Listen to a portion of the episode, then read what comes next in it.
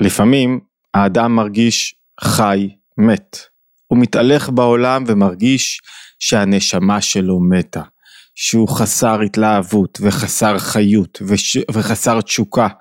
לפעמים הוא מתהלך בעולם מת והוא אפילו לא מרגיש את זה. והוא אפילו לא בוער לו שום דבר. הוא חושב שככה לחיות חיים חסרי תוכן ומשמעות, חיים שכל העניין שלהם זה מה אני אוכל מחר בבוקר, הוא חושב שזה בסדר. אלה החיים האמיתיים. אבל לפעמים הוא מרגיש את הריחוק שלו מתוכן, ממשמעות, מקרבה לבורא, מהתרגשות, מתשוקה על החיים, וכשהוא מרגיש את זה אז הוא סוג של בוכה על הריחוק שלו, מבקש את הקרבה. זאת אומרת, יש מצבים שבהם אני רחוק ואני מרגיש את המרחק, וכשאני מרגיש את המרחק אני רוצה לצמצם את הפער, אני רוצה לחיות, אני רוצה תשוקה. ויש מצבים שבהם אני מתהלך בעולם ואני מת, בנפש שלי מתה, ואני אפילו, זה לא כואב לי, אני זומבי, אני לא מרגיש שום דבר, אני לא יודע, לא יודע, לא מעניין אותי ואין לי כוחות לעשות עם זה שום דבר. המצב השני, שבו אני לא מרגיש כלום, הוא מצב הרבה יותר קטסטרופלי. הוא כאילו קיבינו את הנפש, את הנשמה, לגמרי, יש הבדל בין נפש לבין נשמה. נשמה היא חלק מסוים בתוך הנפש. נפש היא שם כללי לכל מקור החיות, ונשמה היא חלק מסוים בתוך אותו מקור חיות. ולפעמים קיבינו לגמרי את, ה, את מקור החיות, והאדם מתהלך בעולם, והוא רק עוסק בקטנות החיים, בדברים הקטנים, הוא לא באמת מתרגש, הוא לא באמת חי.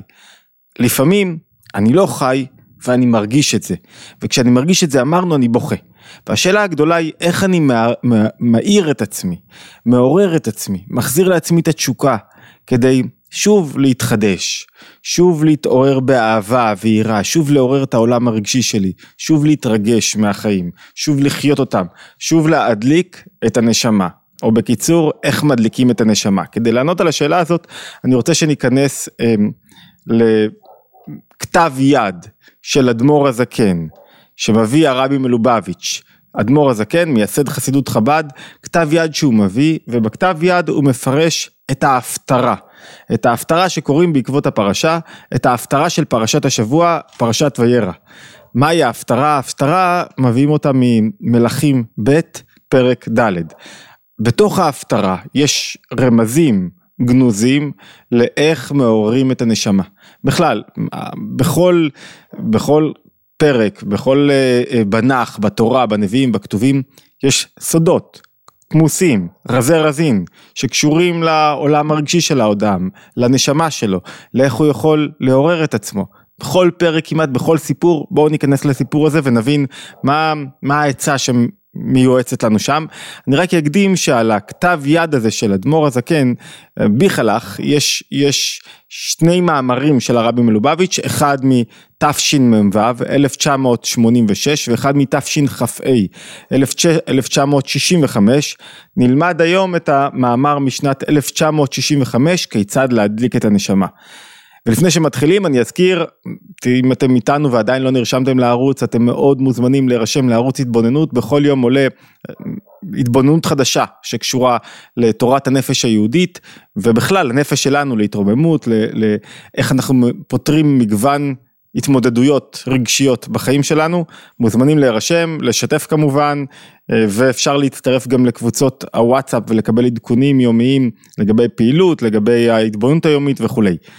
בואו ניכנס רגע להפטרה, כך כתוב, ואישה אחת. הסיפור הוא על אלישע, אלישע היה תלמידו הגדול של אליהו הנביא, שהיה מלומד בניסים, 16 ניסים ידע אלישע לעשות, הוא היה 66 שנה נביא על ישראל, מאוד מוערך, והוא, ויש לנו פזורים כמה מסיפורי הניסים שלו. אחד הסיפורים זה על מפגש שלו עם אישה, שבאה אל אלישע ואומרת לו, אלישע הנביא, בעלי מת. בעלי מת ואני לא יודעת מה לעשות. יש לנו נושה, אנחנו כנראה חייבים כסף, והנושה רודף אחרינו ורוצה לקחת את הילדים שלי. מה עושים?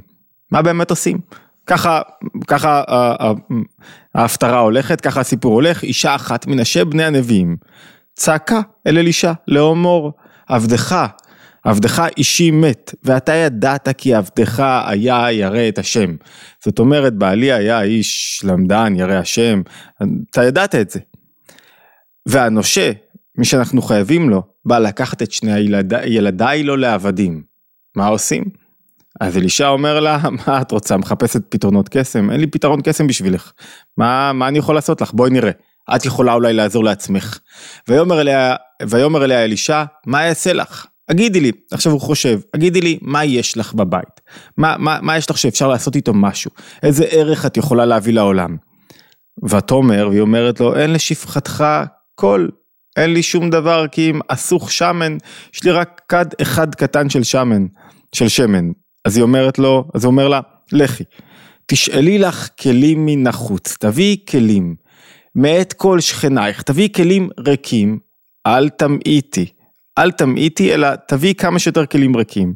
ובאת וסגרת הדלת בעדך, ובעד בנייך, ויצקת אל כל הכלים האלה, ואז תמלאי את כל הכלים הריקים שהבאת, תמלאי אותם בשמן, ואז ותלך, תעשה בדיוק, ותסגור הדלת בעדה ובעד בניה.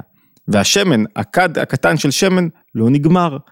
נס פח השמן מתרחש לראשונה עוד לפני חנוכה, נס פח השמן הראשון, זאת אומרת הנס הגדול של אלישע שהוא לוקח לה את כד השמן שיש לה והוא לא נגמר. היא ממלאת את הכלים, הם מגישים אליה, היא מוצקת, והיא כמלות הכלים, ותאמר אל בנה, הגישה לי עוד כלי. ויאמר אליה, אין עוד כלי. ויעמוד השמן. ותבוא ותגיד לאיש האלוקים, היא אומרת לאלישע, אז הוא אומר לה, לכי עכשיו תמכרי את השמן, ובכסף שתרוויחי תשלמי לנושים, ואת ובנייך תחיי בנותר. זאת אומרת, תשלמי לנושים, ותחי במה שנשאר, בכסף שמכרת, בשמן שמכרת בעצם, קיבלת כסף, תחי בזה. וזה מה שהוא עשה, ואז פה נפסק, נפסק לנו סיפור המעשה, ממשיכים, ההפטרה ממשיכה במלכים, ממשיכה לסיפור על נס חדש, על אה, בן השונמית, שאלישע מגיע אליו אישה, שגמלה איתו טוב, והוא מברך אותה שיהיה לה אה, בן, ואחרי זה הבן מת והוא מחיה אותו, זה בקצרה הסיפור. טוב, יש כמה שאלות. אחד, מה, מה, למה בררו דווקא את הסיפור הזה לתוך הנח? מה המשמעות הגדולה שלו? זה שהוא הצליח להפוך פח אחד של שמן ולהפוך אותו להרבה שמן זה נס אבל הוא לא אומר עדיין כלום. מה המשמעות הפנימית של האירוע הזה? מה, ואיך הוא קשור לתוך הסיפור עם בן השונמית. בן השונמית ברור הסיפור שלו מה ההמשך מה הולך שם. מה הולך שם זה קשור לפרשת וירא. איך זה קשור לפרשת וירא? בפרשת וירא מסופר שמבשרים לאברהם שיהיה לו בן לאברהם ושרה שיהיה להם בן יצחק הנה גם פה, אלישע מבשר שעומד לבלד, להיוולד בן, יש קשר מסוים בין הפרשה, בין ההפטרה לבין הפרשה. מה קשור הנס שבו אנחנו מדברים, נס פח השמן, אסוך, שמן.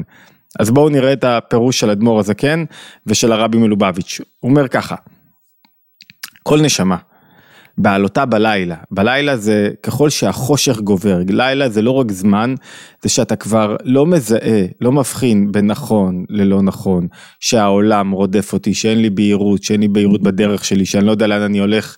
כל נשמה צועקת בקול מר, היא צועקת על ריחוקה מאלוקים חיים, היא אומרת, מה, מה אני עושה פה? איזה מין חיים אלה? מה אני רוצה מעצמי? מה התכלית שלי? מה, קשה לי, אני לא מוצאת את עצמי. אני לא מתרגשת, אני לא חיה, הנפש מתה. ואמר, אדמו"ר הזקן, על פסוק ואישה אחת מנשי בני הנביאים, אישה היא הנשמה, הנשמה שצועקת. אישה נקראת אישה יראת השם, אישה היא, הנשמה היא גם המשפיעה על הגוף, אבל גם היא האישה של הקדוש ברוך הוא, הנקראת אישה יראת השם. אחת היא עם השם, יש לה קשר בלתי מותנה לכל נשמה, למקור חוצבה. יש לה קשר בלתי מותנה, והיא האישה האחת, לכן נקראת אישה אחת. מנשי בני הנביאים, שהוא כעניין הנבואה. שעניין הנבואה לשון ניב שפתיים, שהיא מקבלת, היא מקבלת את החיות שלה, מהבורא. כן, כל נשמה היא כלי קיבול, כל נשמה יכולה להתעורר, זה מה שהוא אומר כאן. כל נשמה היא כלי קיבול להשגה, למשהו יותר גבוה, למקור חיות. אלא מה? היא צועקת אל אלישע. מי זה אלישע? אלישע. היא צועקת לבורא, אלי. שע, שע זה כמו וישע השם להבל ומנחתו, והוא פנה אל, אל הבל ומנחתו. אז היא צועקת לו אלישע, אלי, תסתכל עליי, תבחין בי, תקשיב לי. עבדך אישי מת. מה זאת אומרת עבדך אישי מת? אני, עבדך זה בעלה של האישה. מי זה בעלה של האישה? זה האופן שבו היא מתגלית בתוך העולם. האישה נשואה בעצם לגוף, האופן שבו היא מתגלית בעולם והיא אומרת כך, עבדך אישי מת, אין לי יותר התלהבות והתלהטות ברשפי אש, אין לי יותר נקודה של התחדשות, אין לי אתיות של החוכמה, הכל מת אצלי, מת אצלי, אני לא חיה, אני חיה את החיים מחופשה בחופשה, אבל לא באמת חיה באמצע, אין לי שום דבר, ואתה ידעת, כי עבדך היה ירא שמיים. ירא את הוויה, מה זאת אומרת עבדך היה ירא את הוויה? היא אומרת, פירוש ירא אותיות יהר. ידעתי פעם את סוד ההתחדשות, ידעתי פעם את סוד ההערה, היה בי כוח להוסיף תוספת אור, אומר הדבר הזקן, אבל מה מפריע לי? הנושה בא לקחת לי את שני הילדים. מי זה הנושה? הנושה, אומר אדמו"ר הזקן, זה העולם. התאוות, החרדות, היצרים, הפחד מה יהיה, ההתמודדות עם חיים. נשמה יורדת לתוך העולם, בעצם ההתמודדות שלה, כאילו העולם משכח ממנה את החיות, את התוכן האמיתי, את, ה, את על מה היא שייכת באמת, והיא סובלת, והנושה בא לקחת לי את הילדים. מי הם הילדים? הילדים זה העולם הרגשי. ילדים נקראים תולדות, מה זה תולדות? תולדות זה, ה, זה ה, מה שנולד מההתבוננות השכלית, הרגשות. זאת אומרת העולם לוקח לי את הרגשות שלי, את האהבה והיראה, את ההתרגשות, את ההתפעלות, את הרצון לחיות, את התשוקה. העולם, העניינים הקטנים, החרדות, הסטרס, הלחץ, היצרים שממסכים לי את החיים האמיתיים, את התוכן האמיתי, הכל נלקח, אני מאבד את זה. זאת אומרת, באה הנשמה, באה אל הבורא, אומרת לו, אני מתה. אני מתה, העולם ששלחת אותי אליו משכיח ממני את הכל, עושה לי כזה, הנושה זה מלשון הוא אומר כי נשני אלוקים, מה זה נשני אלוקים?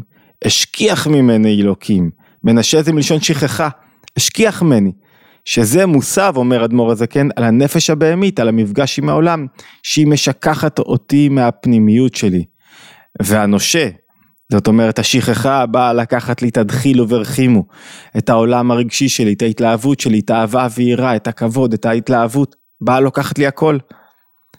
והוא רוצה שיהיו לא לעבדים. מה רוצה העולם הגשמי? מה רוצה החיצוניות? שהרגשות שלי יהיו רק כלפי דברים חיצוניים, שליליים, חסרי משמעות ותוחלת, שאני לא באמת אתחבר לתוכן פנימי אמיתי, שאני אהיה נשלט על ידי העולם, שהעולם החיצוני ישלוט בי. בלי חיבור לפנימיות אי אפשר באמת, אי אפשר באמת להצליח ולהתמודד בעולם, כי הכל חיצוני, הכל חיצוני, מידת החיות הולכת ו- וקטנה ומתמזערת, החיות באה ממפגש עם הפנימיות, אז היא באה אל אלישע ואומרת לו, אתה חייב לעזור לי, ומה הוא אומר לה? הוא אומר לה, ויאמר לאלישע, מה, מה את רוצה? מה אני יכול לעשות לך? אז העבודה שלך בזכות עצמך. אבל בואי נראה איך אנחנו יכולים לעזור. אני אתן לך איזה עצה. בואי נראה מה יש לך בבית. מה יש לך בתוך תוכך. אז היא אומרת לו, אין לי כלום. אין לי כלום, לא נשאר לי כוחות, לא נשאר לי התלהבות, לא בא לי לעשות שום דבר, אין לי כוח להרים את עצמי, אני שבורה. אה, יש לי. אסוך שמן. מה זה שמן? שמן, שמן, כשלוקחים זית ומוחצים אותו, יוצא התמצית, יוצא העצם.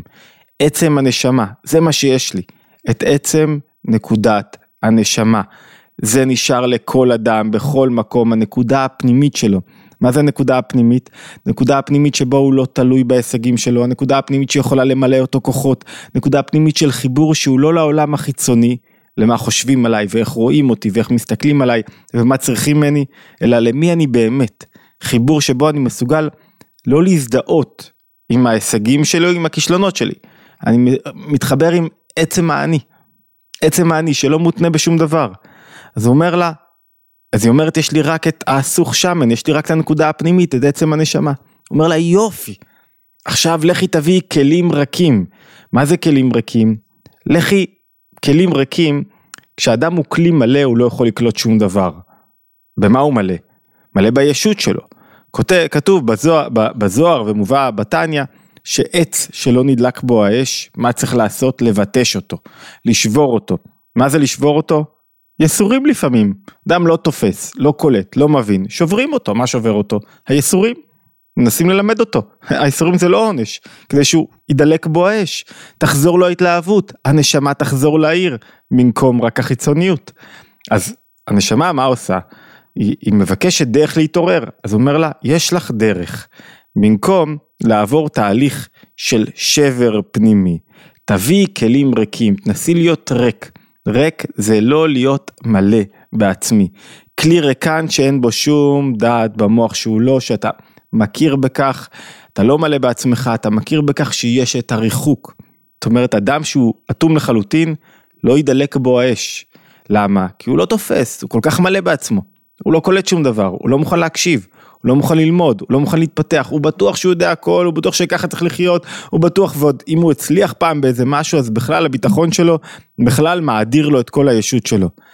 אז הוא אומר לה, לכי תביאי כלים ריקים, תלמדי את סוד לקבל, ללמוד, להתפתח, לצעוק על הריחוק והמרמור ועל ההיעדר. לא אני רוצה חיים אחרים, לא אני רוצה חיים של תוכן ומשמעות, לא אני רוצה חיים של תשוקה, לא מקבל את החיים ככה, לא מקבל אותם ככה, אין מינימליזם. תביאי כמה שיותר כלים, אל תמעיטי, אבל ריקים. את מביאה לי כלי מלא, מה אני יכול לעשות בו? אני לא יכול למלא אותו בשום דבר. כלי ריק, תביאי מבחוץ, זאת אומרת, תיקחי את כל המפגשים שלך עם החוץ, ותראי שאני יכול להכניס לשם משהו אחר, תוכן פנימי אחר. מה זה התוכן הפנימי? את עצם הנשמה. זה לוקחת את עצם הנשמה, את הנקודה הפנימית שלה, נקודה המלאה, שבה היא, שבה היא עצם, משהו שהוא, שהוא, שהוא הכי עוצמתי אצלי, לא משתנה לעולם, שהוא זה שהוא אני. ואותה היא מחדירה לתוך, שופכת לתוך הכלים. ואז עכשיו כל כלי מתמלא בפנימיות שלי. כשאדם מתחבר לנקודה הפנימית שלו, בכל פעם הוא כאילו מותח את היתר של הקשת אחורה, הוא יגיע רחוק יותר. כל פעם שאדם, אם אתה אפילו, לא אפילו לדבר מול קהל, אם אני מחובר לנקודה, לדברים, לעצם העניין, זה נשמע אחרת לחלוטין אם, אם אני אומר אותו תוכן בדיוק, בהשוואה לאם אני אומר אותו תוכן בדיוק, אבל בלי חיבור פנימי, רק מדקלם. אם אני עושה משהו, כל אחד שעושה משהו והוא מחובר למה שהוא עושה, אני אפילו מגיש, אתם יודעים מה, אתם רואים אנשים שמגישים פלאפל, והוא לא מחובר למה שהוא עושה, הוא רוצה להיות במקום אחר, בזמן אחר, אין את עצם הנשמה, אתה רואה שהוא כאילו זרק לך את הפלאפל, הוא לא היה שם. כשמישהו מגיש פלאפל, אני עכשיו מגיש פלאפל, אני עושה לך טוב עם, ה, עם המנה שאני נותן לך, אתה רואה את האהבה בתוך הפלאפל, לא יודע אם תסכימו איתי, אתה מרגישים את האהבה בתוך הביס, שמישהו השקיע, היה שם, פנימיות התגלתה. פנימיות זה משהו שקשה לכמת, קשה להגדיר, אבל זה, זה חיבור לנקודה יותר גבוהה, חיבור לעניין עצמו. לעצם העניין.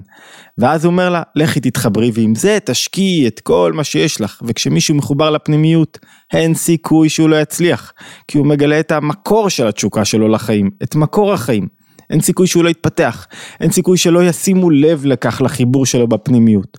מיד רואים, דובר או מגיש פלאפל שמחובר לפנימיות, או מישהו שעושה את זה, יאללה יאללה, רק בוא ניפטר כזה, בוא נעיף את זה ממני, זה לא העניין. ובאמת, הוא אומר, מה זה תחי בנותר? עם זה את יכולה לשלם, להתמודד בתוך העולם, לשלם לנושה, לרדת לתוך העולם. מי שלא מחובר לנקודה הפנימית שלו, קשה לו מאוד לשרוד בעולם. העולם ישטוף אותו עם כל הדעות שלו לכאן ולכאן, כי אין לו שום חיבור למקום הפנימי שלו. הוא לא למד על עצמו שום דבר, הוא לא התחבר לנקודה, הוא לא יודע מה הוא, מה הוא רוצה מעצמו, למה? אבל כשהוא יודע, הוא יכול לרדת עם זה לתוך העולם, הוא מוגן, הוא יורד לכל ההתמודדות, לכל הקשיים, לתוך הסטרס, לתוך המהמורות, הוא יודע מי הוא, הוא יודע מה הוא, הוא יודע למה הוא מחובר, יודע מה הוא רוצה מעצמו בחיים, הוא, יש לו נקודה של עצם הנשמה שמאירה בו, הוא אדם פנימי. שלא מחפש רק את החיצוניות, בכל דבר יש חיצוניות ויש פנימיות. החיצוניות זה, זה מה שניכר כלפי הזולת, הכסף שלי, האוטו שלי, איך רואים אותי, הפנימיות זה העניין עצמו. החיבור של העניין עצמו.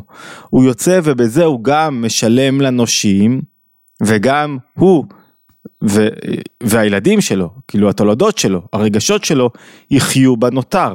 הוא גם יהיה לו מספיק כוחות להתרגש מן העולם ו, ולהדליק את ה... להפוך את החושך לאור ולהתחבר יותר. עכשיו גם אפשר להבין למה משתמשים בסיפור הנס המיוחד הזה כהקדמה לסיפור של אה, אלישע ובן השונמית. למה משתמשים בסיפור הזה. כדי להגיד, ולמה זה מקביל לפרשת ואירא, כדי להגיד לכל אדם, לפני שהוא נולד, כמו שלפני שיצחק נולד, אז היה גילוי, גילוי של מה? גילוי של הנקודה הפנימית. כל אדם, גם אם הוא הולך במקומות הקשים ביותר, הרחוקים ביותר, הנמוכים ביותר, יש לו בסוף את עצם הנשמה שלו.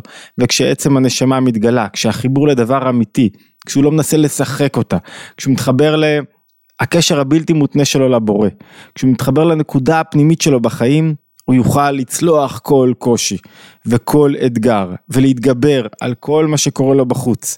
והחיבור הזה קיים בכל אדם. לפני הולדת הוולד, לפני שהילד נולד, החיבור הזה התגלה, והוא קיבלנו אותו מירושה כבר, מסיפור אברהם. ולכן כל המטרה של הפרשה היא להגיד, לכל אדם יש את החיבור הזה, שבא אלינו בירושה, בואו נגלה אותו. גילוי עצם הנשמה בתוך, והמשכה לתוך הכלים הריקים, נותנת חוויית חיים אחרת לחלוטין. חוויית חיים רק מה? צריך לפשפש בבית ולראות מה נותר לי. זאת אומרת, כדי לגלות את עצם הנשמה, האדם צריך לשאול את עצמו בכל התמודדות, מה אני? למה אני שייך?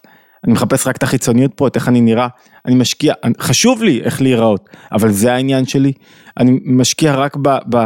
אני במקום מסוים רק, מה האוכל פה, זה מה שחשוב לי? חשוב מה אוכלים, וזו הנקודה, חפש את הנקודה הפנימית. הנקודה הפנימית שהיא מייצרת קשר למשהו יותר גבוה, יותר נעלה, שיש בו יותר חיות. החיבור לנקודה הפנימית והגילוי של הנקודה הפנימית אצלי זורח בתוך, בתוך המקום שבו אני נמצא ומאיר, מדליק את הנשמה. בסופו של דבר הנשמה, הנשמה הולכת בעולם והיא דלוקה. למה? כי בכל מפגש שלה מתגלה עצם הנשמה. מזכיר אה, שוב, מדי פעם, מדי שבוע אנחנו מעלים משהו על פסיכולוגיה בפרשה אה, ועוד מגוון של תוכניות וסדרות, מוזמנים להירשם לערוץ התבוננות ולהשתמע בהתבוננות היומית הבאה.